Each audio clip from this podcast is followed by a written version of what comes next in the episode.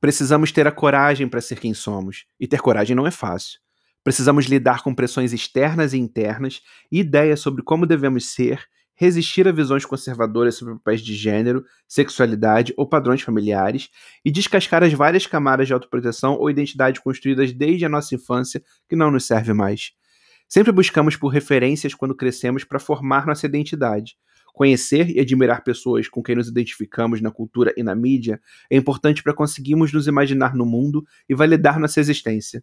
Além do que, normaliza aos olhos do grande público a diversidade. Nos ajuda a ter a coragem de ser quem somos. Nesse episódio, conversamos com as artistas Luciana Balbi e Priya Zebedo sobre a dor e a delícia de ser quem elas são. I don't know her. Este é o podcast I Don't Know Her Culturas e Tendências o podcast que usa cultura pop como desculpa para discutir tendências. A cada episódio, exploramos um tema do nosso Zeitgeist com convidados especiais e destacamos objetos culturais que apontam tendências de estilo de vida e comportamento. E para ficar atualizado, pode seguir o nosso blog idkh.home.blog e nosso perfil no Instagram, idkhpodcast, e também no Twitter, idkhpodcast, idkhpodcast.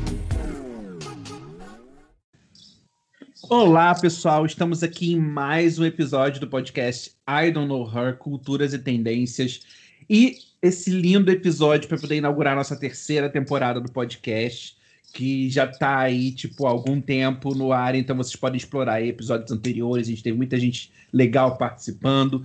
E a gente tem agora um tema muito lindo para discutir no episódio de hoje. E eu tenho pessoas muito especiais aqui também para poder me ajudar a explorar esse tema, né? Então, vamos começar com o que é da casa, né, João? Dá Olá, tudo bem? Tudo bem, João Bafa, que é já o nosso elenco fixo aqui tá aqui já em todos os episódios, já virou, tipo, comentarista oficial, todos os episódios. Sou mobília do podcast.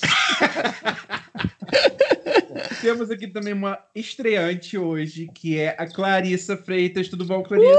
Uh! Oi, gente. Tudo ótimo. Feliz de estar aqui. Prometo ficar não tão comentar tanto para poder deixar as convidadas falarem. Eu estou meio tensa com isso, com vontade de falar muito. A gente corta. É, vai falar assim, cala a boca, Vanessa. Não, tô zoando, gente. Não, é aquele que na edição tira tudo, né? Mais ou menos isso. Mas não, fica à vontade agora. fica à vontade, depois de uma hora de fala. Mas não. Não, gente, tô brincando, porque a Clarissa, ela tem muita coisa para acrescentar também. Fala um pouquinho de você, Clarissa. Se apresenta aí pro povo. É, eu sou a Clarissa é, Freitas. Eu é, ultimamente tenho me dedicado praticamente exclusivamente à pesquisa de livro de artista e poesia. Trabalho com poesia, sou poeta, tenho um coletivo que eu participo que se chama Bis Não Tem Bis. E esse ano a gente vai publicar uma revista impressa, então está nessa correria, porque faz 10 anos que a gente publicou uma revista em 2009. É, sou conhecida também por infernizar meus amigos com projetos imensos, como o João. A gente está rindo aqui, gente, porque realmente tem vários projetos sobre a mesa aqui que a gente está só acumulando os projetos, né? É para ver se eles são gremlins e se multiplicam sozinhos. E, gente, também nós temos aqui as grandes ilustres convidadas do episódio de hoje, as incríveis e maravilhosas Luciana Balbi e Priya Azevedo. Uh! Oi, olá. Olá, meninas que estão lindas, arrasando no The Voice Portugal, cantoras maravilhosas que estão aí na estrada já tem um tempo, é, separadamente, agora juntamente. É isso. É. Então, conta aí, se organizem. Quem que vai primeiro? É Lu, é Pri? Quem que vai se apresentar primeiro? Tira zerinho um. Aí, Pri. É, Pri aqui falando. Sim. então, eu sou pianista, acordeonista, compositora, arranjadora. Estou aqui em Portugal também fazendo mestrado em piano, piano jazz, em performance, na Universidade de Aveiro, estudando com Luiz Figueiredo. E a minha vida musical assim, profissionalmente ela me acompanha desde os 16, 17 anos, mais ou menos.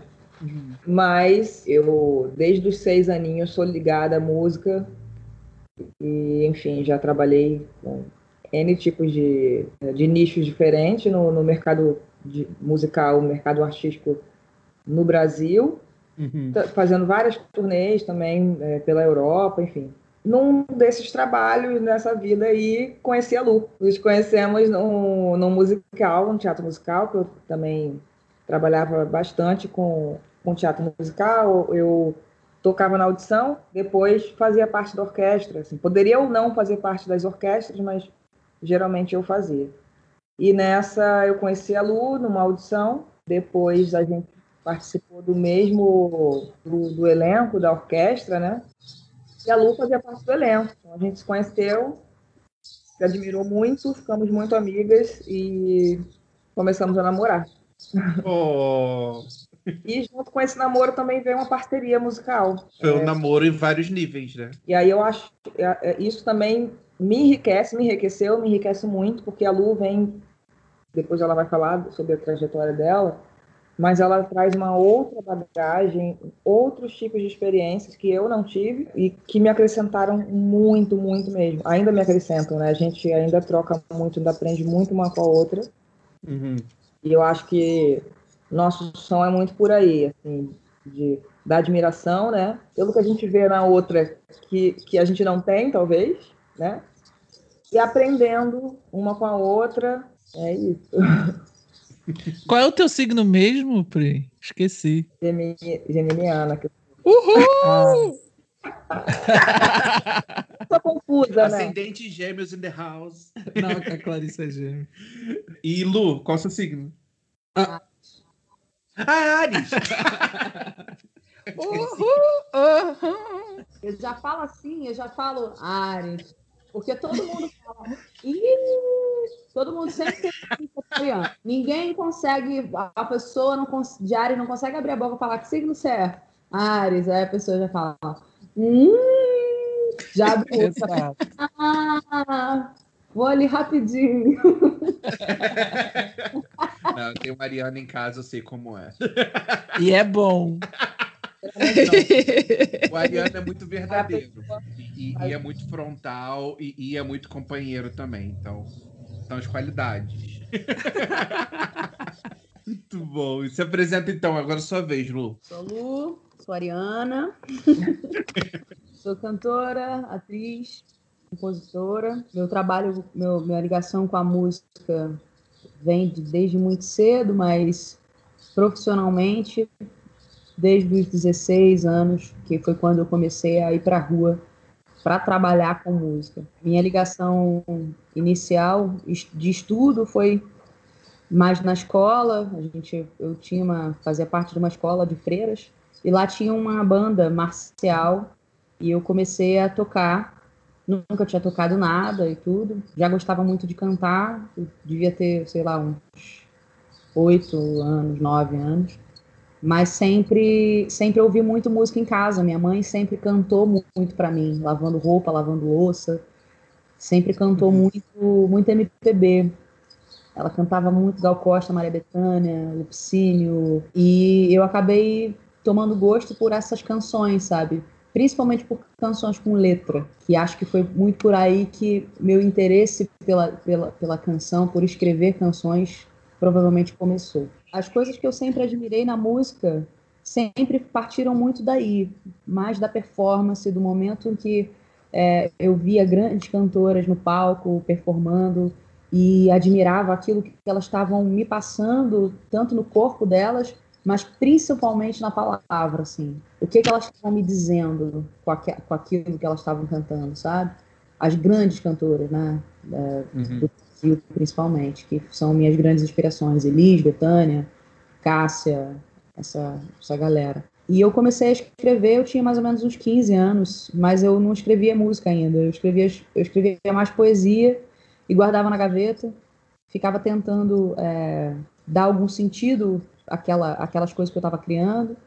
E comecei a transformar é, de pouco em pouco aquilo em música e começaram as primeiras canções desde então.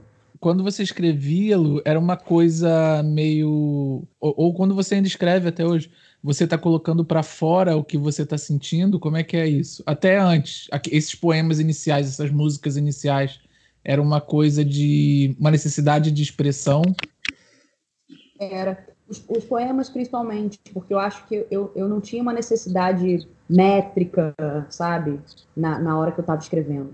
Eu, por vezes, escrevia poema, por vezes, escrevia textos, assim, sabe, sem, sem muito compromisso com, com nada. Tipo, às vezes era até um, é quase uma redação, quase redigir um texto. E às vezes eles, eles faziam, faziam rimas, às vezes não. Eu, claro, né? Na, na, época eu entendia poesia, eu entendia como poesia aquelas coisas que rimavam. Eu não tinha conhecido a, a, a poesia contemporânea uhum. na época. Né? Eu começava a realmente colocar para fora as minhas alegrias, as minhas angústias, principalmente as minhas angústias, né, gente? Adolescente, né? Aquela coisa. E começava a botar no papel. Só que era, era muito velado, porque tinha muitas coisas em mim que eu também ainda não sabia o que, que eram. Era, era muito obscuro ainda para mim, é, é, a diversidade de sentimento que estava dentro de mim. Eu só ia botando no papel. Às vezes fazia algum sentido, às vezes não fazia sentido nenhum, mas tem canções que eu, que eu compus, comecei a compor com 15 anos e terminei com 30. e não é que elas sejam obras-primas, mas é que eu fui revisitando e me entendendo e me aceitando e desconstruindo e, e, buscando aquelas palavras, reformulando aquelas palavras, aqueles textos, e, e talvez com a experiência de hoje, olhando para aquela menina de 15 anos e falando: putz, era isso que você queria dizer, só que você não sabia como, sabe? Uau, nossa, Muito eu legal. vejo total relação agora com a Mariah Carey. Ah, sério, mas é verdade. Ela sempre lendo... vem, meu amor. Ela sempre vem. Mas é que eu tô lendo agora, ela lançou há pouco tempo a biografia The Meaning of Mariah Carey. E ela conta a história de vida dela. E ela fala exatamente disso que você contou, porque ela começou a escrever uma canção na adolescência, quando ela tinha ali por volta dos 15 anos. E, e na verdade não era uma música, era uma poesia, que ela tava colocando o sentimento dela para fora. Só que era uma coisa não terminada. E ela foi construindo aquilo durante anos, e só depois de tipo 20 e poucos anos que ela conseguiu terminar de escrever Close My Eyes, que é justamente uma música sobre a, a, o processo de crescimento dela. E ela falou que quando ela terminou de escrever, foi como se ela conseguisse dar a voz para aquela menina que não sabia o que ela estava sentindo naquela época. Olha, que legal. É isso. É isso. Deixa eu, posso entrar agora nessa história? Claro. Tá, vocês estão falando de, de voz e de palavra, né? É, passando através das palavras, enfim, de como você se descobre escrevendo e reescrevendo. Para mim, as palavras nunca tiveram um lugar muito grande na minha vida, não. Porque, primeiro, que na minha família todo mundo fala errado. e isso, isso, sempre me incomodou, porque de ser corrigida, o meu jeito de falar, às vezes não me vem as palavras certas, ou me vem, é, me vem umas palavras que, que as pessoas estão acostumadas a, a interpretar de um jeito, enfim. As palavras nunca foram, nunca me chamaram tanto atenção quanto os sons, né? Hum. E desde pequena, a parte instrumental de qualquer música é, me chamava muito atenção e, e eu comecei a me expressar através daí. Eu comecei a me entender através daí também. Da descoberta desses sons, de como eu posso, é, as milhares de possibilidades de, de você tratar um, um som, né? Aí deixa, gente. Não, Não o é, que é, eu, interessante. é interessante. O que, eu, o que eu ia te perguntar é. Acostumadas a ligar a música sempre a um cantor. Sim. Isso incomodou. Porque a, a música sem a palavra, ela interessa mais ao músico. Que a palavra, ela te guia de uma forma, porque é o, é o meio de comunicação mais óbvio que a gente tem, né? Sim. Uhum. Mas é, sei, acho que eu tenho uma crítica em relação a isso. Isso sempre me incomodou. Uhum. E sempre busquei me expressar e tentar descobrir dentro de mim qual o meu jeito de me expressar, seja sorrindo, seja não sorrindo, seja me movimentando, seja ficando parado, seja uhum. abaixando muito a cabeça, seja levantando a cabeça, não importa. Mas o som que eu que eu produzo, qualquer nota que eu, que eu toco, seja qual instrumento que eu, que eu vá tocar, é, diz muito e diz mais do que uma palavra que já vem carregada de alguns conceitos, porque é, é infinito, assim. Então, isso, por isso que isso, para mim, os sonhos é, chamavam muito mais atenção do que as palavras. Parece que eu posso estar falando uma besteira horrorosa, tá? Não, mas é sua experiência, é seu sentimento. Mas, a, mas a, a, minha sensação é essa, que as palavras elas têm um monte de, de, de conceito ali, né? De significado, tudo. E que eu acho que tem um limite.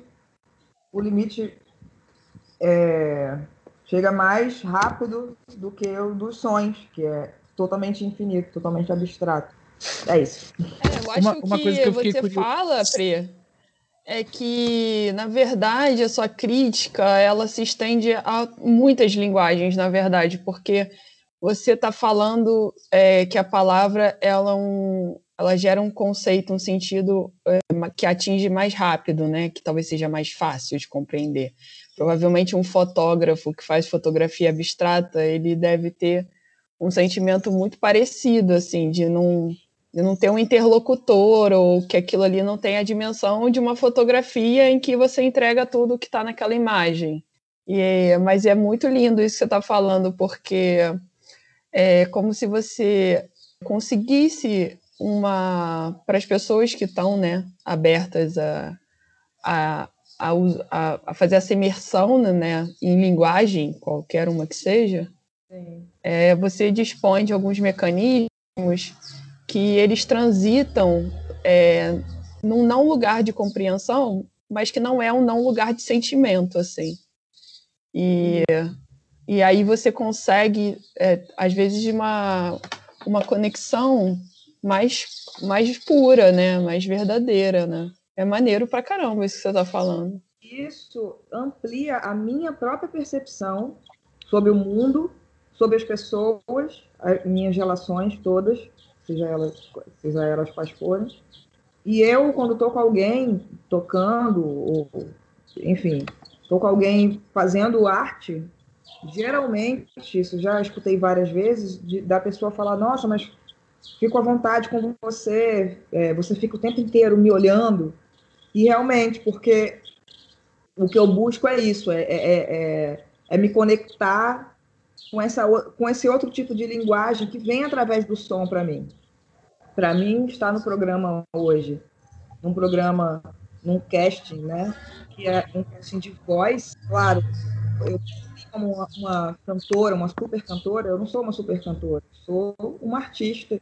Busquei fazer arranjos que fugisse do convencional, uhum. de sempre aquela segunda voz fazendo uma terça, uma quinta, uma coisa, é, ou uníssono. Não que, não, não que isso não possa existir, mas busquei entender qual é a minha linguagem, como é que eu me expresso. Porque uhum. quando eu estou cantando, eu estou cantando internamente. Quando eu vou fazer uma frase, eu, eu pensei, se eu fosse acompanhar isso aqui com acordeon, que frase que eu faria? E para mim isso é, é, muito, muito representativo.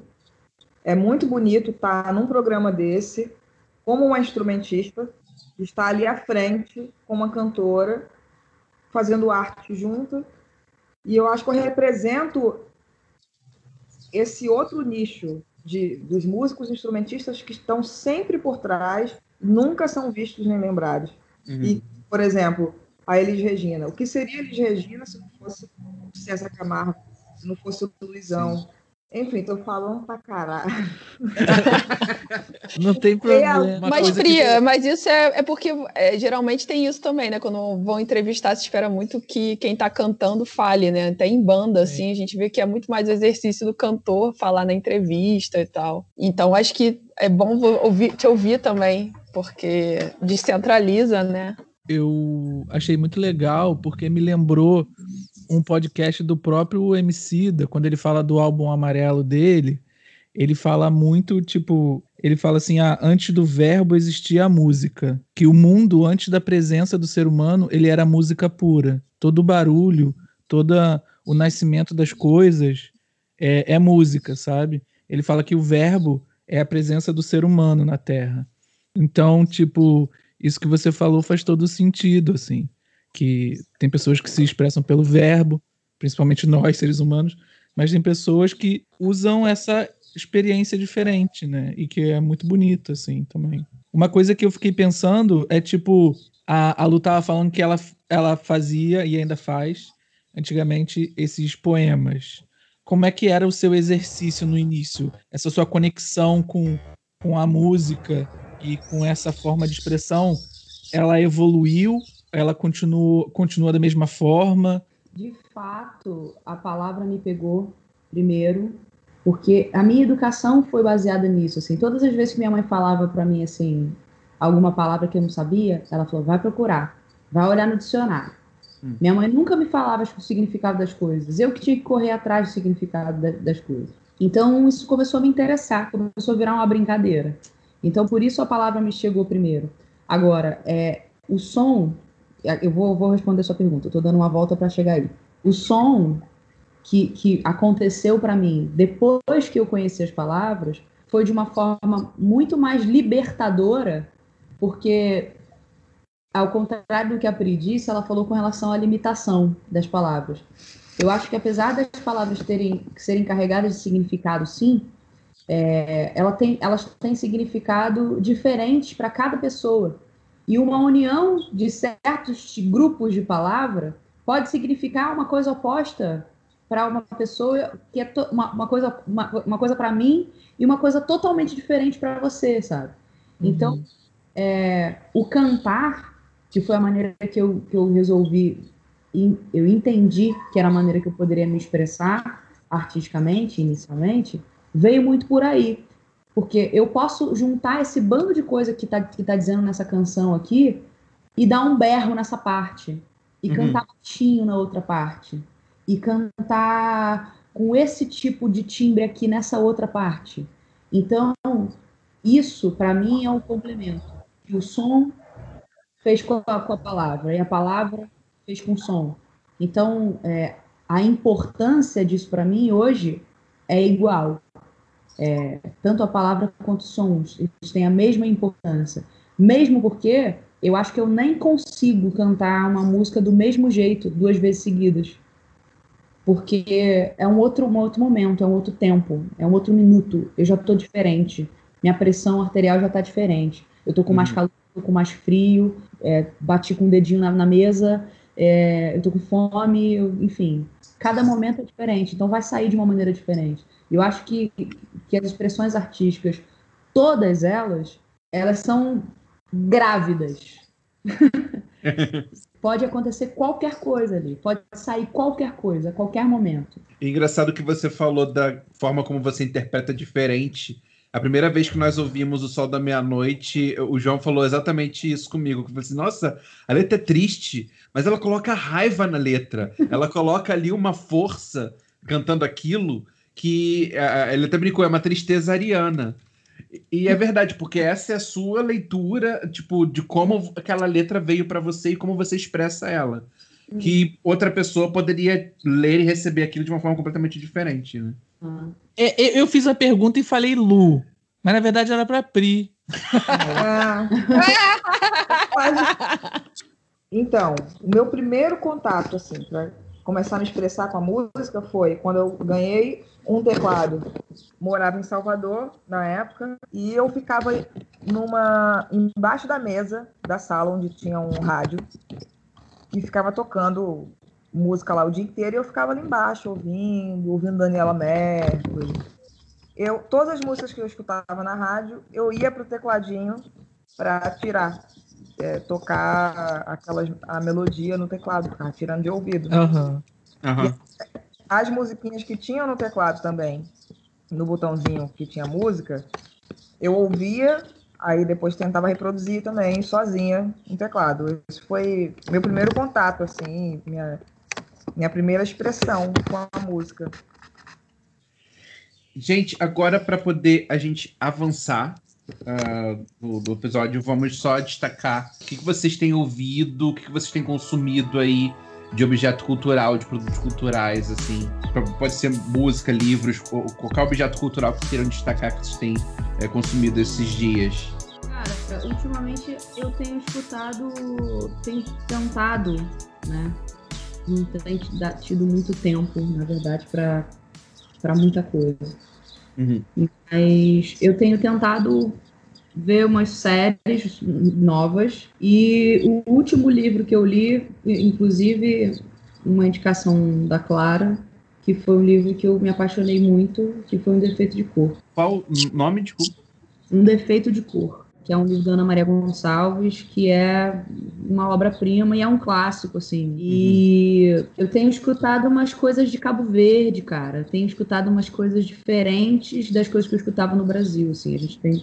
Eu tenho tentado ouvir um pouco mais de música do mundo, assim, de outros lugares. Ouvi recentemente umas coisas da França que eu não conhecia. É interessante que a gente já falou isso em outros episódios aqui, que no Brasil a gente, claro, tem uma cultura muito rica, mas ao mesmo tempo a gente se fecha muito para o que vem de fora, uh, que não seja norte-americano ou muito eurocentrista. Então Sim. a gente não tem tanto acesso tipo às produções que venham da África ou de outros países da América Latina ou de uhum. países que não sejam tão mainstream aqui da Europa também, né? Estou tendo muito, muito mais contato aqui com uma diversidade da África do que no Brasil. É óbvio, né? Sim. Na África, no Brasil, né? É, tá na nossa pele, tá no nosso corpo. Mas de nacionalidades africanas diferentes do que no Brasil. E eu não uhum. acho que isso ia acontecer aqui. Eu, eu, pensei que vocês fossem falar do objeto cultural que a gente estava falando ainda agora há pouco. o que é? Ah! ah! Do Superbot. Ah! É que você falou assim: é um objeto cultural de Portugal que vocês têm consumido. Ai. Superboc é cerveja portuguesa, para quem está ouvindo não sabe. É o maior objeto cultural. É o maior. É o maior objeto cultural de Portugal, gente. Que os portugueses não nos matem. Mas você, Pri, o que você tem consumido aí de música ou de outros produtos? assim? Eu não tenho consumido tanta coisa, não, na verdade, porque a vida tá, tá puxada. É... Eu acho que é um hábito meu de estar sempre pulsando assim, algum, algum instrumentista que eu não conhecia, que eu gostei muito, um pianista, um baixista, um batera, é, um saxofonista, sei lá, seja o que for. E às vezes eu me deparo com algumas cantoras, cantores também que me interessam muito. E Clarissa? Eu tenho me divertido muito montando um material pedagógico com uma, uma espécie de, de apresentação de poetas jovens brasileiros para a galera que não está muito conectada. Aí entram figuras muito interessantes, né, como o Bob Bach, que tem um Insta lindo, que ele trabalha com colagens e, e poesia. Tem a Mel Duarte. Em casa mesmo, assim, ouvindo, uma coisa que eu fiquei muito chocada foi com a versão da, da Adriana Calcanhoto para Futuros Amantes, assim. E é meio que você escuta uma vez e você fica muito perplexo. É, e um produto cultural muito bom e muito relevante e que o João citou aí é essa coisa de poder ouvir a natureza, assim, né? Essa Sim. conexão com, com a ancestralidade. Uma hora o João falou que estava ouvindo os passarinhos, né? Uhum. Nós estamos ouvindo aqui os passarinhos. É São melhor... muitos. É o melhor, melhor plano de fundo desse, desses podcasts é, até hoje. Melhor, melhor plano de fundo de todos os episódios é o de hoje, com os passarinhos. Gente, é alucinante. Não são meus. Tem uma, um pé de acerola que está carregado, então eles estão enlouquecidos. É a coisa mais linda. E João, o que você tem aí? Ai, eu tô no, no grupo da Pri. Eu não tenho consumido nada. A vida não te deixa. Eu tenho ouvido uma playlist que uma colega do, do maternal que eu descobri online montou e ela se chama Amor Preto Cura. E são, são vários artistas negros e tal. Adicionando agora. E você conheceu ela, Clarice, essa menina. Lembra que uma vez a gente foi no show do, do Jorge Versilo? Ah, não fui. Eu nunca fui no show do Jorge Versilo, deve ter sido outra vez. não, não, foi sim. foi um show da tipo JBFM, sei lá, uma coisa assim. Ah, mas tinham outros artistas, né? Tinham Então, outros pelo amor de artistas. Deus, a primeira vez que eu participo do podcast, você já uma. Sinceramente. Bem, enfim, eu não tenho conseguido nada, já vi. Pronto, é isso. E, gente, para as pessoas que não têm consumido nada e querem ouvir mais músicas diferentes, a gente tem uma playlist lá do podcast I Don't Know Her, procura no Spotify I Don't Know Her, lançamentos 2020. Vocês têm lá todas as músicas que são mencionadas nos episódios anteriores, que a gente tem falado. Tem a música nova da Pri e da Lula também, O Sol da Meia-Noite. Vai ter tudo lá pra vocês. passou, né? Pois é, nossa música nova. Tá? Sim. Gente, eu não paro de ouvir vocês cantando malandro. Então, assim, É, eu se é tenho fazer jabá, vamos fazer jabá mesmo. Sim. Então procurem lá no YouTube, no canal do, do The Voice Portugal, lá Malandro com. No canal delas também. Ah, tá no canal de vocês também, Malandro, né? Não, só tá no canal do The Voice Portugal. Do The Voice Portugal, que tá no canal delas é o Sol da Meia-Noite. Ah, tá. E aí vocês têm lá tanto o áudio oficial quanto o videoclipe que tá lindo também. É um videoclipe super conceitual, gente. A gente tava aqui, tava eu e o João aqui discutindo o significado das cenas do videoclipe, cada pessoa. Então, gente, Ah, falem sobre isso, então. A Sobre Priscila fez o roteiro, gente. Eu? Por quê? Como assim? Não foi Porque eu porque é porque eu sou aquela pessoa que lê a ficha técnica das coisas, gente. Isso que ela fez no roteiro? Não, é porque a gente pensou juntas, foi isso. Na verdade, não teve roteiro. Não teve... É, não teve um roteiro formalmente. É, Eu tive, eu, eu- a gente na verdade tinha muito pouco tempo para a realização do clipe. A gente teve que fazer as pressas também, porque a gente precisava lançar antes do programa começar. A gente ficou aqui no brainstorm conversando, eu, Pri, sobre o que fazer, sobre como fazer. Apesar de, como você falou, no início ser uma música que fala sobre solidão, é a maneira que, que o arranjo tá é feito e a maneira que eu canto, a, interpreto a música, é, dá uma outra ideia, né? A música é mais pra cima. Só que eu acho que cada um sente as coisas à sua maneira, entendeu? E acho que o que a gente quis dizer ali foram so- é, foi sobre cada tipo de solidão, né? Cada solidão de cada pessoa. Inclusive, inclusive os atores, eu, Priscila, Ian e Rodrigo, Ian foi por livre espontânea pressão. Rodrigo, Rodrigo adorou a ideia de fazer, ainda ganhou um hambúrguer. ó, o Ian Badachu, ele foi quem editou o vídeo, captou as imagens e editou o, O Rodrigo vídeo. também O Rodrigo captou. também captou, é. Mas o Ian é o cara que edita, que ele é um monstro. assim. monstro, é. E aí, eles, na verdade, tiveram também junto com a gente ideias na hora e ideia de take também na hora. Mas basicamente é isso, realmente. O, o, o- a música fala sobre solidão, né? Sobre como cada um sente a sua solidão. É, eu falo que a, a solidão que é minha é de mais de 100. Sim. É, cada, cada, como cada pessoa vive aquele momento, de, aquele, a tua onda de solidão, né? Eu achei muito, tem coisas assim bonitas, eu acho. assim. Eu gosto muito do lance do Rodrigo é, entrar num elevador com a camisa 9. E como é arte, né, velho? Tipo, saiu da gente e não é nosso. Então, cada Sim. um vai de uma maneira Vai de uma maneira, diferente. exato. E eu acho que esse é o gancho perfeito para a gente entrar na discussão do episódio de hoje. E eu quero deixar a pergunta para vocês duas, para Pri e para Lu. É, como que a música chegou para ajudar vocês a se encontrarem e a lidarem é, com é, as questões pessoais de vocês, com a identidade de vocês? Então, por exemplo, com a questão da identificação de vocês como parte da comunidade LGBTQI+. Pri falando. A música é, sempre acompanhou, me acompanhou assim na vida inteira, me ajudando a me cavar mais, me descobrir. E dentro dessa descoberta também tá eu me descobrindo enquanto uma mulher lésbica. Então, se você tem um, um lugar, um meio que você possa se expressar cada vez mais do seu jeito, é muito importante para você descobrir qualquer coisa que seja dentro de você. Eu tive uma educação muito religiosa. Eu sempre fui muito tolhida e sempre me tolhi, naturalmente. Isso com relação à minha sexualidade. As pessoas falam assim, ah, você tem que conhecer Jesus, né? Aquelas coisas que a gente ouve na igreja. Sim, sim. Conhecer Jesus. Conhecer.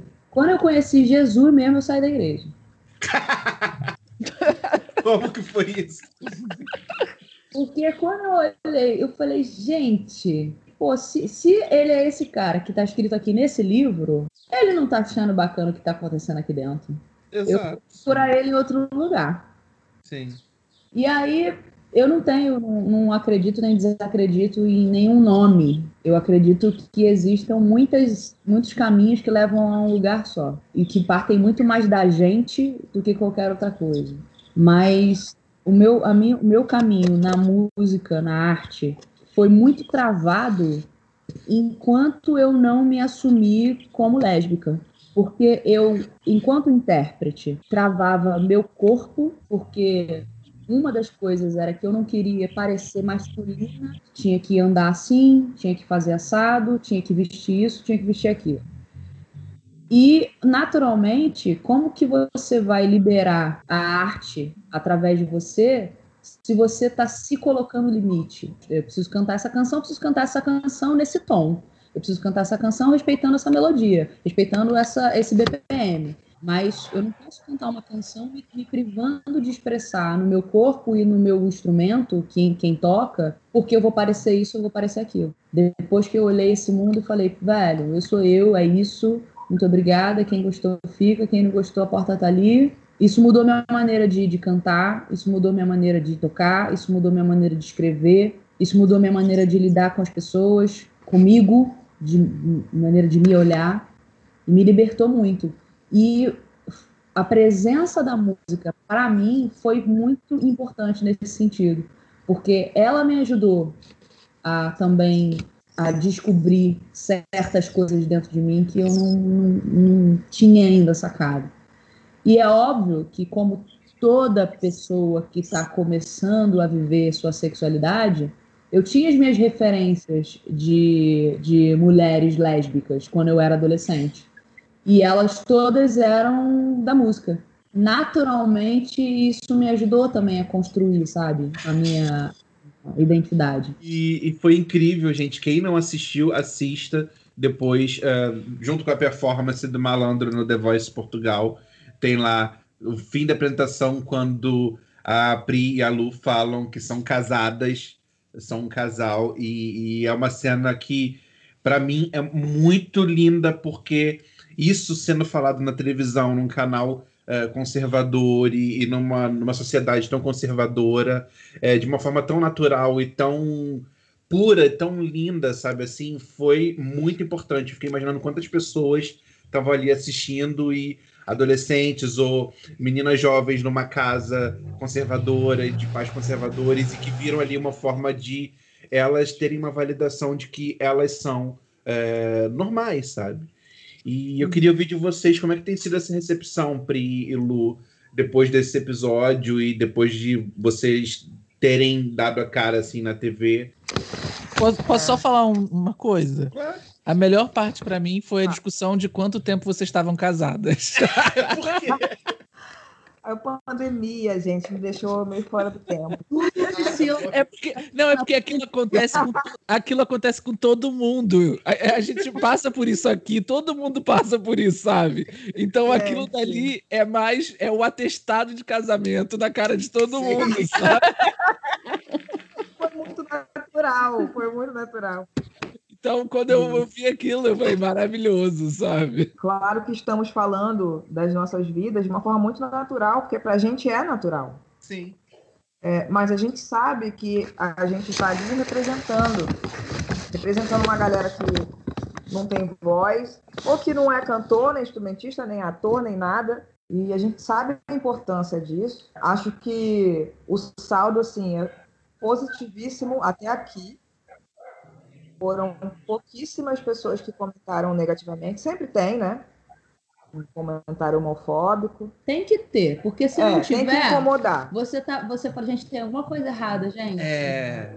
Eu Sim. tocava com Bia Ferreira e, e muito, todo show dela tem gente que sai, assim. Sai uma galera. E ela fica feliz pra Gente, caramba. a pessoa vai pro show da Bia Ferreira esperando o quê, gente? É, cuidadíssimo, né? É, ó, dever cumprido, né? É pra incomodar, é soco no estômago. É muito bonito ver é, as pessoas falando que estão emocionadas, que, tão, que ficaram arrepiadas, que ouviram várias vezes. Então, significa que, pô, dever cumprido, é, é isso, temos que continuar representando. Veio uma menina falar comigo, cara. Comigo não, com a gente. Eu, eu, é que eu que respondi ela no, no nosso Instagram. Adolescente, falando, poxa, fiquei muito feliz de ver vocês, eu tô passando por uma história agora e tudo. E ela falando. Eu falei, gente, essa menina sou eu com 15 anos de idade. Uhum. Isso é muito foda. foda. Tipo, é, ela falando, eu não sei o que, que eu faço. Eu falei, ai meu Deus do céu. eu não sei o que, que eu faço. Aí dá vontade de responder, ai garota, nem eu. É isso, tipo assim, e o que eu posso dizer que foi o que eu disse pra ela, eu falei, cara, acima de tudo, se respeite. Tente o máximo se respeitar. E assim, velho, anda devagar, anda devagar. A minha personalidade, que é meu amigo me conhece, sabe que eu sou explosiva, sabe que eu saio atropelando as coisas. Só que uma coisa que o meu processo, enquanto mulher homossexual, me ensinou é que não adianta eu sair enfiando o pé na porta para certos nichos. Isso, e principalmente o nicho familiar. As pessoas são o que elas são, as pessoas têm a, a educação que elas têm. Não adianta você querer ser, ser ouvido numa conversa se você chegar a dar um tapa na cara de alguém. Você não vai ser ouvido. Muito pelo contrário. Então, o meu processo, como eu descobri, isso é o meu processo, tá? O meu processo. É andar devagar. Foi andar devagar. Foi entendendo no meio do caminho quem eu era e quem eram as pessoas com as quais eu estava conversando. Porque é uma coisa, eu andar no meio da rua e um cara que eu não tô nem aí para quem ele é, eu não tô nem aí para a relação que eu vou ter com ele daqui a uma hora, virar e falar uma, uma merda para mim. Ele vai me mandar a merda, eu vou mandar ele a merda também. Aí é uma coisa. Outra coisa é eu falar para uma menina de 15, 16 anos, falar: "Ah, vai isso mesmo. Sai falando para todo mundo". A garota vai estar dentro de casa, eu não sei quem é o pai dela, quem é a mãe dela. Ela vai levar uma surra se ela abrir a boca e falar hoje para a mãe dela que ela é homossexual. Eu, eu não sei o que, que vai acontecer nesse nicho. Eu não sei se ela tem outras pessoas que podem proteger, que podem abrigá-la, sabe? O que a gente pode fazer, eu acho, enquanto artista, tendo esse momentinho ali de representatividade num canal aberto, é mostrar para a mãe dessa menina, para o pai, para o avô, para o tio, para a pessoa que está ali nessa casa, é que nós somos um casal normal, que lida com a nossa sexualidade de uma maneira normal e saudável, e que a filha dela pode ser aquela menina que está ali cantando, fazendo arte, e fazendo bem arte, sabe? E tudo bem. Então, dar conselho é uma coisa muito delicada. Agora, o lance do se respeitar eu acho que é fundamental. E para mim, na minha experiência, andar devagar e dar tempo ao tempo, velho. Tipo, foi o que eu pude dizer para essa menina. Agora, eu não tenho como ir lá e pegar ela e falar assim: eu tô ligado no rolê que você tá passando agora. Se tua mãe te expulsar de casa, vem aqui para mim, sabe? Porque isso pode acontecer, tá ligado? Então, cada um tem o seu processo. Não, e, e você disse uma coisa importante que é você tá realmente influenciando uma pessoa ali. Então, tudo que você falar ali pode ter um, um reflexo muito além do que é, você pode imaginar, né? E, e eu acho até, de repente, que a Clarissa pode acrescentar alguma coisa em relação a isso, porque você tem essa experiência também na escola, né, Clarissa? Lidando com é, crianças que estão ali no processo de descobrimento da, da sexualidade delas, né? Ah, isso aí é uma coisa muito doida, né? É, eu conheço há muito pouco tempo a Luciana, por exemplo. então, assim, acho que a gente vem se acompanhando, né, nos processos da vida e é muito interessante de ver tudo, né? Mas isso aí daria um, 10 episódios de uma websérie que vai ser lançada amanhã no canal 22. Mais um projeto para a gente poder começar a escrever agora.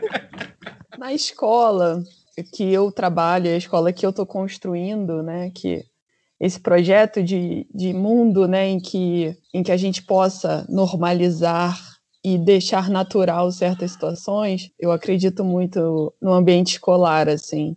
E é muito legal quando você trabalha para uma equipe em que todo mundo vê de forma bonita, né, a descoberta é, da sexualidade, a descoberta em que qual gênero eu me identifico mais, né? Essa é a escola que eu acredito, é a escola em que esse ambiente é construído. O preconceito, ele vai existir, né? Essas tensões, é, elas acontecem de forma muito viva na escola, né? Porque o adolescente, a criança, ele é muito impulsivo, ele é muito, ele é muito transparente, né? Quando você consegue estar com uma equipe que consegue lidar com essas questões, né, que você tem um grupo de professores que não vão vão inferiorizar ninguém por qualquer uma das suas diferenças, assim. Uhum. É, mas é super intenso, né? Porque dá vontade de você pegar naquela pessoa no colo e falar assim, cara, vem para minha casa.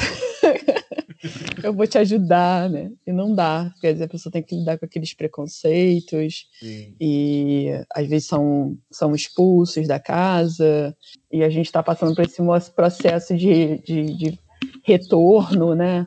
a um certo conservadorismo, né? Que esse conservadorismo que está agonizando, então ele começa é, invadir os espaços que ele já tinha saído e a gente está nesse processo, mas a gente está aí, está lutando e não tem jeito, né? A Judith Butler, que é uma teórica é, incrível, ela sempre fala e fala assim, gente, eles vão tentar, mas esses caminhos, esses espaços que a gente começou a ocupar não tem mais volta. E eu super acredito nisso. E também já entrando nesse tema sobre é, aceitação e posicionamento, é, eu fiquei lembrando, Pri, é, de uma conversa que nós tivemos há um tempo atrás, e eu queria deixar essa questão para você, é, porque quem te segue há um tempo já no Instagram, é, quem te conhece já há algum tempo, sabe que a Pri já teve aqueles seus cabelos loiros, compridos, lisos, aquela coisa bem menininha assim. Sim. E como é que foi essa transformação da Pri que nós temos hoje, assim, com o cabelo curtinho, com seus caracóis? Eu acho que foram dois processos. Eu era uma criança feinha, né, gente? Vamos dizer a verdade aí. e eu fui crescendo, então usava aquele óculos fundão de garrafa. É, e minha família inteira, é, assim, tem gente que, que tem que realmente que é branco, que tem cabelo liso, mas tem negro, bastante retinto. E a minha mãe, como teve essa criação também, é, então assim, eu nem lembro quando foi que minha mãe começou a alisar meu cabelo. Foi realmente, eu era muito pequeno, devia ter sete anos, não sei. Era muito, muito novinha. Mesmo assim, eu é, deixava ele cacheado, mas sempre assim, esticando ao máximo, dando na cabeça. Eu lembro de uma vez, eu era pequena, ainda morava em Salvador, de ficar me olhando no espelho e ver aquele cabelo bem crespinho na frente, assim, pensar, como é que eu vou tirar isso daqui? Uhum. Aí eu peguei um gilete e raspei a cabeça na frente, fui raspando para poder tirar.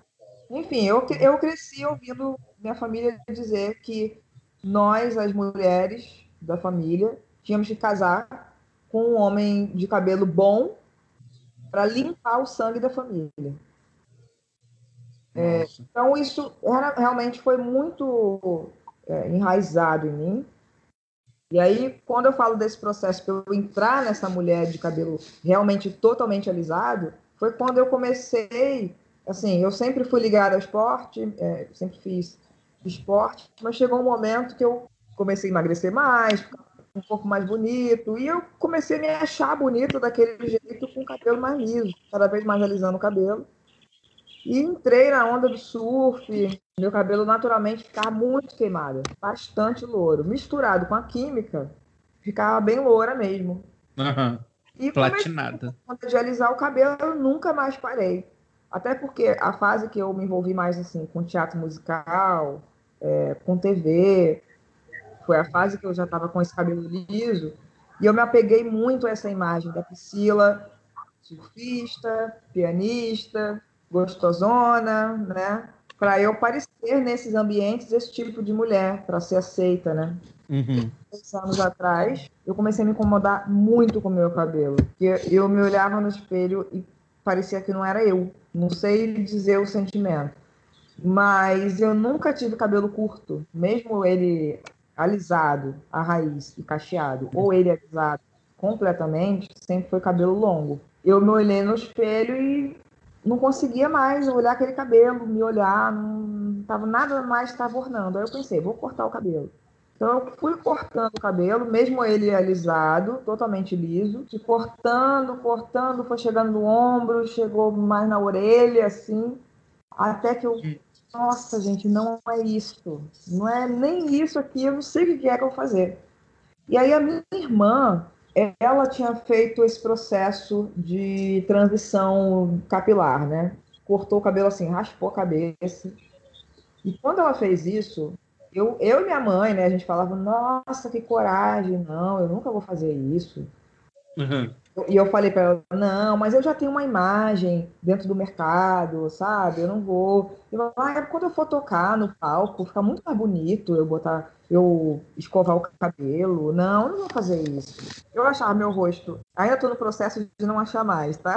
Mas achava meu rosto horroroso, meu nariz grande, minha testa grande tudo que tem a ligação com, com o negro, né, eu queria esconder. Uhum. Aí ela mandou um. Eu vi um vídeo, não sei se foi ela que mandou, eu, eu vi um vídeo da Aline do, do Ruge, que também passou, fez um, um vídeo com um depoimento assim, dessa experiência dela com o cabelo. Ela também é, é negra, e a vida é sempre alisar, é, botar ferro no cabelo, seja mais lá o que for. E ela raspou, tipo, o marido dela raspou a cabeça dela, passou máquina zero, passou um. E foi tão bonito aquele vídeo que foi o que me deu força, assim. Aí eu falei para ela, amor, eu vou fazer, vou cortar o cabelo. E aí tinha, é, eu vi também as pessoas fazendo a transição capilar, que seria você deixar a raiz crescendo, crescendo, crescendo, e aí depois você cortar quando o cabelo já tivesse maior, assim. Aí eu, ah, não, não tenho paciência, porque quanto mais é, é, o cabelo ia crescendo, dava aquele contraste, daquele liso. Sim. também já não é mais tão liso, junto com a raiz super cacheada. E passei por esse processo de me despir, assim, na verdade, né? Porque uhum. não só em relação à minha negritude, mas em relação à minha feminilidade. Porque a mulher está acostumada a associar o feminino com alguns tipos de padrão, padrões, né? É, uhum. Uma roupa de um jeito, é um brinco de um jeito, é um comportamento corporal de um jeito, e o cabelo.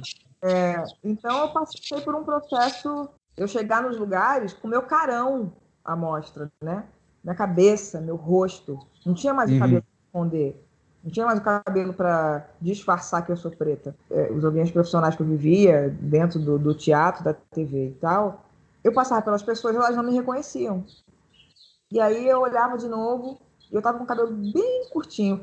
E quando você corta o cabelo a primeira vez, ele ainda não é aquele cabelo que, vai, que, que é o seu mesmo, né? Ele tá passando Sim. por um processo. Então ele tava crescendo mais crespo do que ele já é. E eu tava com aquela cara de preta mesmo, aquele testão lindo, que hoje eu acho lindo. Sim. Mas eu tinha vergonha, mas não tinha o que fazer. Não tinha como me esconder. E as pessoas olhavam para mim e ficavam um tempo assim, até quando reconhecia, e falava: Nossa, mas você é preta. Sim, gente. Igual Bel. E eu ouvi de um ator, que eu não vou dizer o nome. Ah, eu digo. Não. Não, não. eu digo depois, por aí. Mandem DM, gente. e aí, esse falou pra mim, me olhando, me olhando, me olhando. Aí eu Uh, sou eu, Priscila. Porque ele era o primeiro a falar comigo. Às vezes a gente se esbarrava no avião, porque eu ia fazer turnê para um lugar, ele para outro. Ele, ele me chamava, me, me falava, sempre. Me chamava de minha pianista. Ele olhou para mim, uma hora reconheceu. Quando reconheceu, não, ele esperou um tempo, tá no meio de todo mundo, falou: Por que, que você fez isso? E eu, na hora, não, não consegui falar nada até me sentir mal. Eu sou o que eu quiser ser. Seja cortando o cabelo, seja masculino ou feminino, falando do meu jeito, fazendo as minhas escolhas. Mas foi muito importante, porque junto com o cabelo, com o corte do cabelo, porque eu também estou descobrindo o, é, como é o meu cabelo. Né? Eu tenho 36 anos, só agora eu estou descobrindo como é meu cabelo. Como me olhar no espelho, e, e ver que eu sou eu. É um, foi um processo durante esses dois anos, ainda é, cada vez é menos, e junto com isso, é uma Priscila que também está se descobrindo exatamente o que eu quero, o que eu quero para mim, que mulher eu quero ser. Não uhum. quero parecer ser em determinados ambientes para ser aceita. Acho que eu estou me amando mais, me respeitando mais, me entendendo mais e querendo me entender mais ainda, me aceitar, aceitar a idade chegando, aceitar tudo. Não, e isso que você disse é, faz muito parte do que a gente tem falado agora, que é a força da gente conseguir se assumir e ser quem somos é, diante da sociedade, né? Porque às vezes a sociedade ela tem aquele preconceito, aquela ideia de como que nós devemos ser, e quando a gente foge do que é esperado por ela, a gente é julgado, né? Como você falou que aconteceu com esse ator, né? Tipo, a gente às vezes é humilhado, uh, mas é a nossa força que tem que vir nessa hora para poder uh, dar esse gás para a gente conseguir permanecer nesse caminho. Isso não, isso é para eu ser honesto comigo mesmo. E eu queria agora deixar essa pergunta para Tilo. Vocês têm sido muito essa representação agora, depois da aparição do The Voice Portugal, principalmente, de mulheres lésbicas, e vocês também são imigrantes em Portugal, brasileiras imigrantes, e a presença de uma nova feminilidade, como estava falando, que é diferente daquele conceito de feminilidade que as pessoas podem ter, e também de, de raças diferentes, birraciais ou negras. O que você sente, Lu, é, quando você se vê assim numa, numa mídia que ainda de tão privilégio de homem branco, assim, sabe? Você se sente assim inspirada ou isso te assusta ainda? Eu não, eu não me assusto porque talvez eu me assustasse se eu ainda fosse aquela menina de 15 anos ou de 20 anos. Uhum. Mas muito pelo contrário, eu acho que estar preparada para pisar num palco, numa grande é, emissora, que é vista por um país é, com um número considerável de gente, me, me dá, me inspira sim. É, eu acho que se eu, se eu tivesse, se eu fosse ainda aquela menina, bom, vou usar o próprio exemplo do próprio programa, do, do próprio The Voice, há sete, oito anos atrás, que foi quando eu fiz, eu ainda tinha questões. Ainda era um problema para mim se as pessoas iam me olhar e falar assim: será que ela é sapatão? Será que não? Eu ficava com medo do que, que as uhum. pessoas vão dizer sobre isso. Eu com medo, um jeito de sapatão fora do normal, eu com medo, né? Que eu vendo.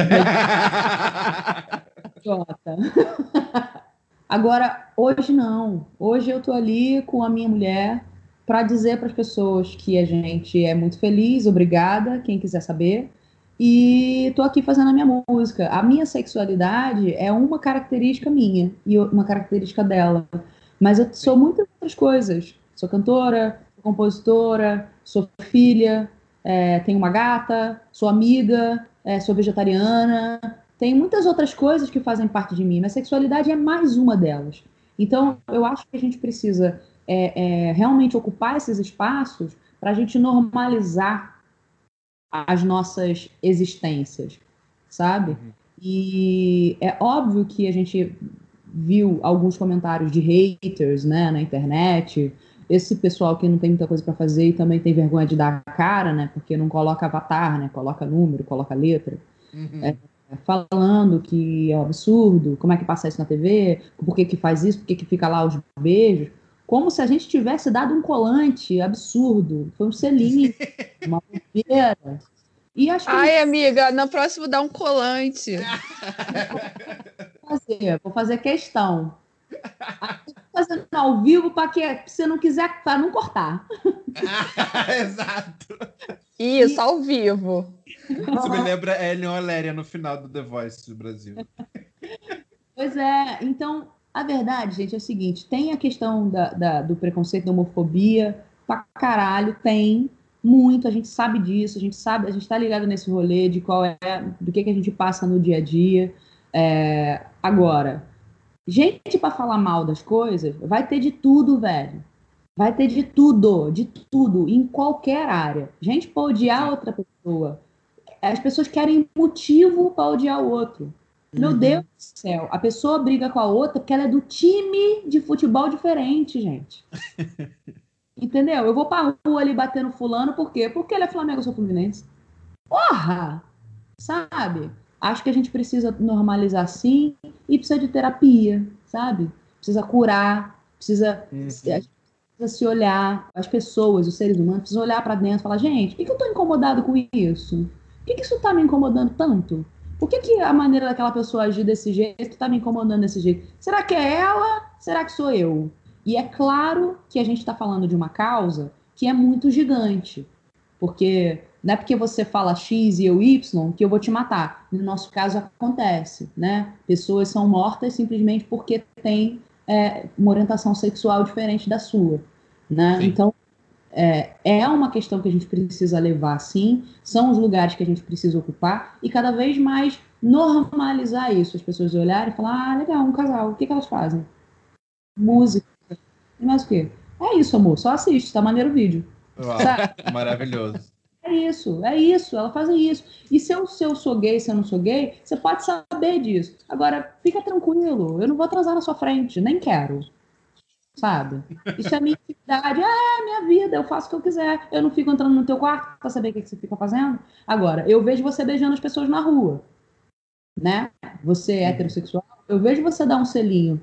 Você, homem, dá um selinho na mulher, você, mulher, dá um selinho no seu, no seu namorado, no seu marido na rua. Então, se eu posso ver isso, você expressando o seu amor, você vai ter que ver eu expressar meu amor mesmo.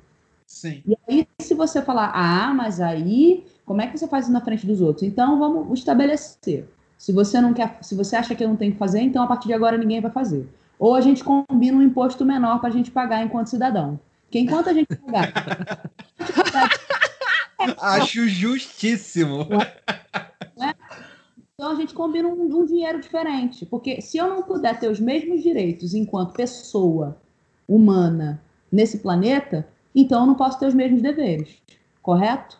Uau, muito. É isso. Então a gente combina umas coisas diferentes, umas leis diferentes, umas coisas legais para mim. Agora o aluguel aqui em Porto vai ser 5 euros a casa. vamos combinar isso. Vamos combinar o vinho que já é 2,99, vamos botar 50 cêntimos. Maravilhoso.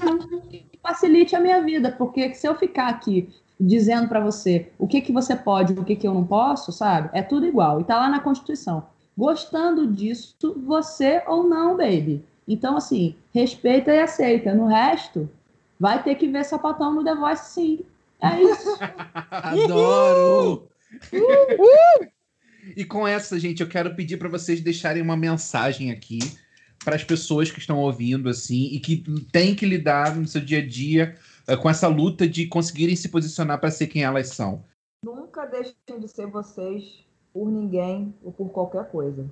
Se respeitem, só isso. E uma coisa que eu vi na minha vida é quando eu realmente me entendi, passei a me respeitar, muita gente passou a me respeitar também. Porque quando você olha para você e fala, é isso, tá? Obrigada, boa noite. As pessoas não, às vezes não têm nem coragem de dizer o contrário, saca? E se respeitar, porque nem sempre a gente sabe o que, que a gente é, né? E a gente é várias coisas, em, vários, em diferentes é, é, momentos da vida, diferentes fases da vida. E, Clarissa. Estuda, lê, estuda. Forma, procura saber. Procura saber a diferença entre uma coisa e outra. Não é todo mundo que é viado, não. Tem um monte de diferença. Tem uma camada aí, ó. É igual couve. é coisa. Ah, eu sou uma couve de Bruxelas, que eu sou muito fino. Adoro! Tudo couve, mas cada um é de um, de um ramo diferente. Estuda, pesquisa, cozinha. Ai, maravilhoso, gente. Clarissa, sua mensagem. Ai, a minha mensagem, eu lembro muito de um professor meu que estava lendo alguém que é muito importante, que eu não sei o nome, porque eu sou gêmeos. E aí, é um autor maravilhoso. Quem souber, depois manda aí no bate-papo, no link do Instagram. Ele falava que assim, que a gente acaba matando, né? A primeira pessoa, quando a gente se torna artista, as primeiras pessoas que a gente mata são os nossos pais. E é bem isso, assim. Acho que a gente tem que. As primeiras expectativas que a gente rompe são dessa relação que a gente tem com a nossa família, né? Quando a gente lançou a revista Bliss em 2009, tinha a proposta era ser uma revista erótica. A gente não conseguiu fazer uma revista erótica, mas ela, enfim, tinha nudez, tinha textos picantes, enfim, né? E aí eu ficava, meu pai comprou para a família inteira a revista. E aí eu até hoje brinco de imaginar o meu Dindo abrindo a revista, assim, sabe? E lembrei de uma coisa quando a Lu falava que a Jojo falou uma, um saia justa aí que eu tava assistindo. Ela falou que tem uma tia dela muito sábia que falava assim: bateu, doeu, pega que é teu. E na verdade a gente mais aprende com aquilo que incomoda a gente do que aquilo que não incomoda. Uau, então fica de olho, né? De olho, aquilo que mais incomoda a gente é E vai cozinhar e vai pesquisar sobre couve e tem um documentário, tem um documentário muito bom na Netflix, maravilhoso, meu professor polvo. E acabou, gente, só tem isso a dizer. muito bom, João. Quando eu tava pensando que a gente ia fazer esse, esse podcast, eu tava pensando assim, gente, eu vou para para ser plateia, porque eu acho que isso é um, essa questão da coragem de ser o mesmo é uma questão eterna para mim. Isso vai, isso é uma coisa que todo dia é, eu tenho que levantar e ver o quanto eu estou disposto a, como a, a Pri falou, me despir das minhas, das minhas concepções antigas uhum. e, e eu nem me sinto no direito de dar uma mensagem, porque eu ainda acho que eu ainda estou num processo tão grande de, achar essa minha coragem e de me uhum. achar e de me despir. Não é uma coisa linear. A, a, minha, a minha mensagem é tipo: tenham coragem, eu tô tentando. Gente, o João é a pessoa mais corajosa e que se acha menos corajoso. Eu acho isso sensacional. Sim! Sim! É, eu falo essa... com ele. Gente, é uma, é uma metamorfose ambulante. Tá chegando. E, gente, só também deixar minha mensagem aqui para o final. É, eu consigo ver muito do João e agora com certeza também vejo muito da Lu na Mariah Carey. Então, gente, leiam o, tem o audiobook do The Meaning of Mariah Carey, porque a história de vida dela, a experiência dela, não só com a música, com as palavras, mas com as pessoas, é uma coisa muito disso de construção da identidade dela. E uma coisa que ela falou que, que me marcou e que eu vejo muito na nossa discussão aqui hoje também é para você conseguir é, se ela te falou isso? No audiobook ela me falou. Ah. Como se estivesse do meu lado falando. A pessoa é tão fã. Fã, é. vocês tomem cuidado, meninas, porque fã é um bicho que dá medo. Eles criam ah. até que a mulher tá do lado deles. Olha lá, ó. Mas ela falou no audiobook aqui que eu ouvi, do meu lado, essa questão da construção dela, que tem muito a ver também com a, a, aceitação da pessoa dela com as pessoas que estão ao redor dela. É isso que nós falamos. Tipo, você tirar essas cascas que não só são cascas é, que ela mesma construiu, mas, tipo assim, que coisas que a família dela colocou sobre ela, que amigos colocaram sobre ela, que outras pessoas que conviviam com ela colocaram. E às vezes é preciso você se livrar também. Eu não vou ser pesado falar, mas se livrar, mas de repente se deixar, deixar pesar menos o que a família fala ou que esses amigos falam que não te fazem bem, para você conseguir se aceitar e, e, se assumir e conseguir viver mais fiel a quem você é de verdade. Então, você se cercar com pessoas que te apoiem é, é, que não te exijam ser diferente, sabe? Eu acho que isso também é muito importante. E com isso, nós vamos para o último bloco, que é o I Don't Know Her. Vinheta. E nesse bloco final eu vou pedir para que recomendem uh, algum artista ou, ou, alguma coisa que os nossos ouvintes que vocês precisem ouvir, que vocês precisem dar atenção. Uh, Pri, quem que você recomenda para os ouvintes? Olha, eu recomendo o Edu Mundo, que é um cara que a gente conheceu aqui, português, uhum. e que tem super influência da música brasileira e africana. É, ele escreve lindamente, tem um talento lindo para fazer melodia também. E as composições dele são lindas. Eu adorei. Também recomendo uma baixista fenomenal. É uma amiga também, mas ela é fenomenal. Ela é russa, pelo incrível que pareça, mora no Brasil e adora a Bahia. Então ela é uma baioca sursa, sei lá. Ela se acha baiana, ela fala com sotaque toca e quer falar gíria baiana e toca axé, gente, no baixo. Uau! procura ela, Marfa. É Curaquina. Cu. Cu. É, Cu, Ok. Marfa Curaquina. Um, um batera que está trabalhando com a gente, que a gente também adora, uma elegância. E ele também trabalha muito com o free jazz, tem umas composições lindas também no Spotify. É Sérgio Vieira, baterista. E esses nomes todos, gente, que estiver ouvindo, vão estar no nosso blog idkh.home.blog. E a gente vai estar botando no Instagram também. Então vocês podem seguir no arroba idkhpodcast no Instagram. A gente vai ter lá todos esses nomes em posts lá para vocês seguirem também. Nossa, eu falei igual o atendente de telemarketing, né? A gente vai estar botando. Né? Foi instintivo.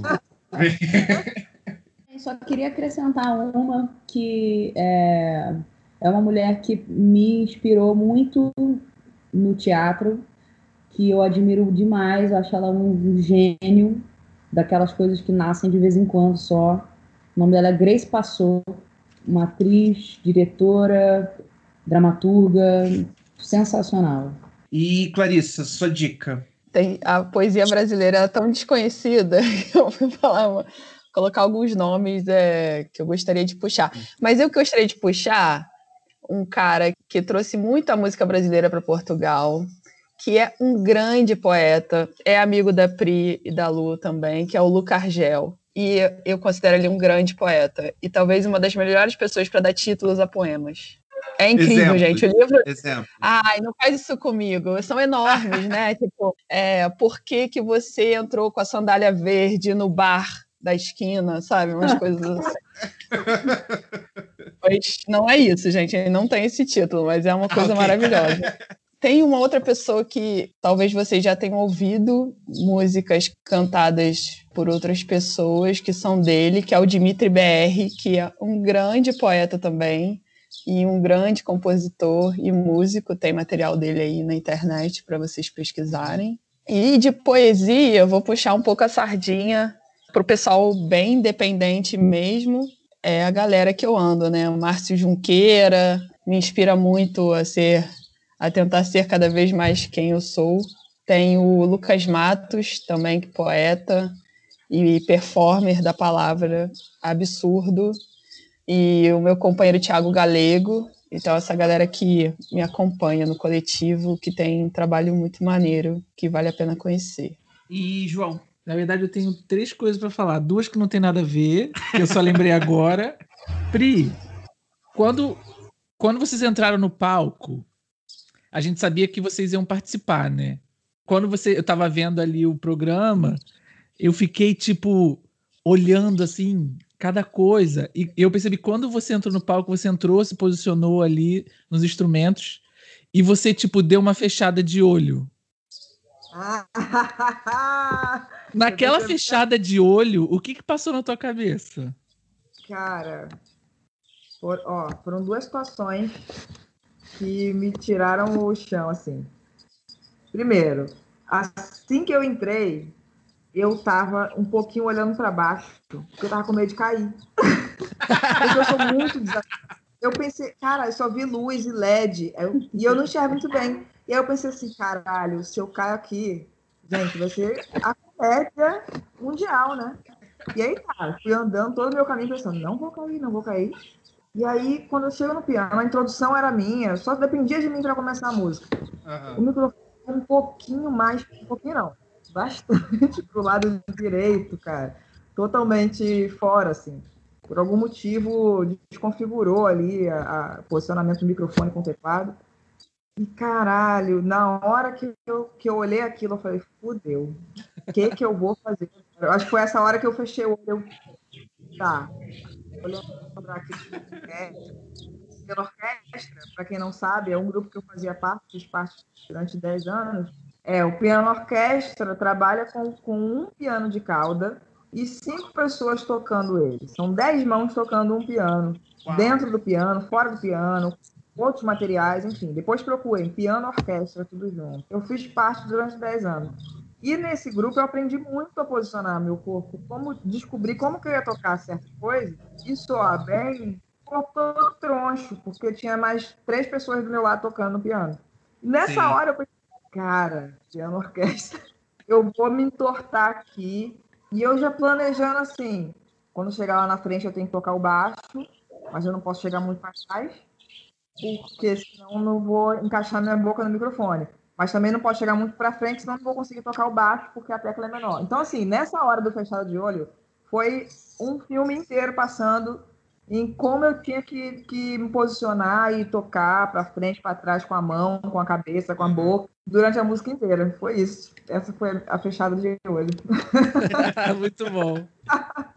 E foi o feedback que vocês já tinham em mente que vocês iam escolher a Marisa? Já tínhamos. Já, mais ou menos, já. Mas na hora, quando você vê as pessoas, você sente a energia, é outra parada, né? Você vê as pessoas comentando e olhando para você.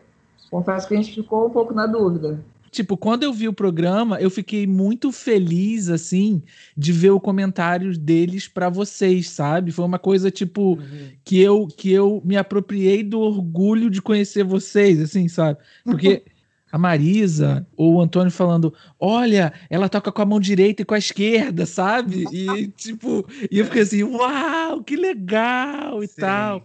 Quando a Áurea aperta o botão e vira, ela tá chocada com a Lu. Ela está chocada. Sim. Ela tá com uma cara assim de caralho, o que que está acontecendo no palco, sabe? Sim. E é muito legal ver isso. Sim, É- a é- Marisa falando, tipo, que ela via a, a- alma da Lu ali, tipo, sendo a cada, cada palavra que ela cantava, sabe assim? Foi muito legal. E a outra parada que eu achei muito legal, cara, é que o backing vocal da, da Pri é muito inusitado, cara. Ela faz umas brincadeiras, uns, uns tipo, ah, saca? Tipo, umas paradas. Eu achei muito, muito, muito legal, cara. Eu acho que tem que. Quero ver mais, assim, fiquei curiosa pra ver essas reações da segunda voz, porque você tá com. Sei lá, tem momentos que ela faz a segunda voz mesmo, mas tem momentos que ela faz umas intervenções que são outra parada, entendeu? Então aquilo ali cria um outro ambiente, saca? Então cada vez que você vê, você te provoca uma outra coisa. E eu achei muito é isso, genial. é uma intervenção, não é nem um backing vocal, né? Uma intervenção Né? musical ali. Cria Azevedo, senhoras e senhores. Bem, então tem que dar a minha dica que eu não dei. Isso, né? exato. Então, querendo ou não, nós estamos desde março no meio de uma pandemia, né? E muitas vezes eu me pego com muita vontade de dançar. Eu, eu fazia aula de dança e tal, mas acabou que por causa da pandemia parei, e também por causa do trabalho e tal, um monte de coisa. Eu vejo que tem umas músicas assim mais mais boate, mais farofeira, que elas me pegam assim mais, me chamam mais para esse lado de necessidade de dançar. E aí tem uma artista que ela se chama Gabi, é G-A-3-1. Gabi, o 3 e o 1 Ai, é maravilhoso. é, é ler como um B e uma letra I. E ela tem umas músicas assim que ela, a voz dela é meio misturada com voz de robotizada Ela grava com a, a- a voz da, da, da Alexa. do- da Siri e que a letra é tipo maravilhosa assim. Maravilhosa no sentido de que é muito farofeira e é muito divertida. É, tem uma Sapatona. tem uma. Tem duas músicas dela que eu mais gosto, é tipo Felizmente Sigo Sapatona, essa é uma. E a outra é Lésbica Futurista. E, e, tipo, é maravilhosa. Então, quando, assim, quando eu tô querendo é, me sentir numa boate, dançando, jogando meus problemas pra fora, eu ouço essas músicas. Então é isso, gente. Muito obrigado por esse papo maravilhoso. Rendeu muito, muito, muito. Como disse a Clarissa, pode virar uma websérie. A gente pode fazer aqui vários capítulos, né? Muito obrigado, Pri. Senhoras e senhores, Pri Azevedo, Luciana Balbi, muitos aplausos. Maravilhosas, sigam elas. Ouçam é, Sol da Meia-Noite no Spotify, vejam o clipe no canal delas. Admirem a capa do single também, que tá linda. Olha, puta mesmo. Vou falar, hein? Vou falar, hein? Que botar isso aí, gente. Tem que falar que quem fez a capa do single foi João Bafa. E... Corajoso que nos falou. Se vocês estão pensando que é uma gangue, é uma gangue mesmo. A gente tem outros projetos aí, gente. Então, se vocês quiserem saber, por exemplo, do projeto que tem de, um, de, uma, de uma loja online que depois vai virar um festival, mandem DM pra Pri e pra Lu, perguntem o que, que é esse projeto. Patrocinadores interessados, procurem por elas. Exatamente. Trabalhar isso. Bem. Obrigado, maravilhosas. Muito lindo ter vocês aqui, viu?